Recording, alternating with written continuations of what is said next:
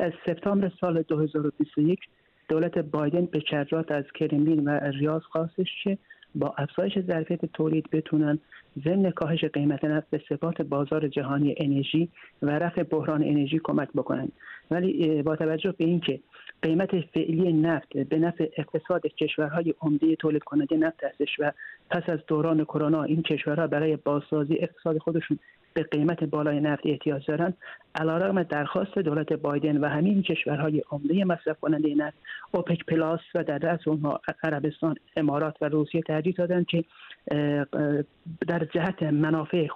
منافع ملی خودشون و منافع سازمان اوپک و اوپک پلاس فقط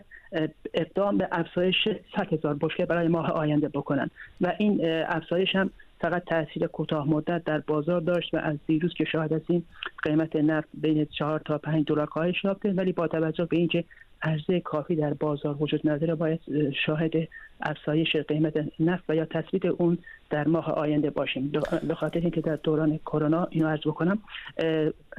پروژه های بالادستی نفت به خاطر منابع مالی و شوی پاندمی با وقت مواجه شد و این اثر خودش رو به مرور در بازار نشان خواهد داد. این نزولی که ما شاهدش بودیم به ویژه در آستانه این دیدار تا چند اندازه ارتباط داشت با شرایط به هر حال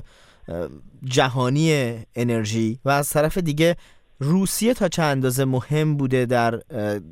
اخذ چنین تصمیمی یا اتخاذ چنین تصمیمی که می‌تونیم بگیم برخلاف میل رئیس جمهوری آمریکا هم بوده.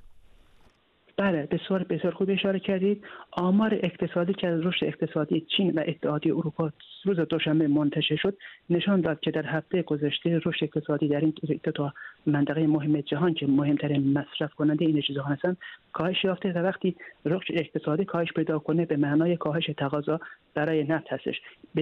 و در کل انرژی هستش. و به این خاطر پیش از برگزاری اجلاس دوست اوپک انتشار این آمار باعث شد که قیمت نفت کمی افت پیدا بکنه. در مورد نقش روسیه باید اشاره بکنم که با توجه به حمله این کشور به اوکراین و تحریم اروپا و آمریکا علیه صنعت انرژی روسیه مسکو مجبور شده که نفت خودش رو با قیمت بسیار ارزان در بازار به هند و چین بفروشه. ولی با توجه به منافع مشترک مسکو و ریاض در بازار جهانی انرژی در بازی زمانی فعلی عملکرد کرملین و ریاض دقیقا باعث شده که این دو تا کشور نقش اساسی در تصمیمات اوپک پلاس داشته باشند و علیرغم سفر جو بایدن به عربستان در تلاش جو بایدن برای تاثیرگذاری در سیاست انرژی عربستان در اوپک دیروز دیدیم که این تلاش ناموفق بوده و فعلا ریاض ترجیح میده که در جهت منافع خودش سیاستی همسو با مسکو در بازار جهانی اجرا بکنه و باید دیده که در ماهای آینده این همبستگی ادامه خواهد یافت و یا پس از تحویل سیستم دفاع موشکی پاتریوت که دیروز رسما اعلام شد که آمریکا در نظر داره به ریاض بده آیا این همبستگی می‌تونه ادامه پیدا بکنه و یا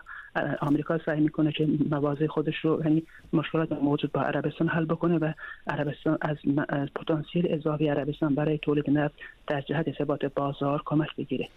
آیا اوپک پلاس به اهداف تولید خودش تونسته برسه یا می‌تونه این اهداف رو بهش جامعه عمل بپوشونه؟ بله با توجه به شرایط شرایط بازار که در خدمت کشور اوپک پلاس هستش اوپک پلاس تا کنون در اداره بازار جهانی نفت و تحقق اهداف خودش تا کنون موفق عمل کرده می‌تونید برای این موضوع مثال ملموستری هم بزنید بله خواهش می‌کنم. عرض کردم در سوال اولم عرض کردم با توجه به قیمت فعلی بازار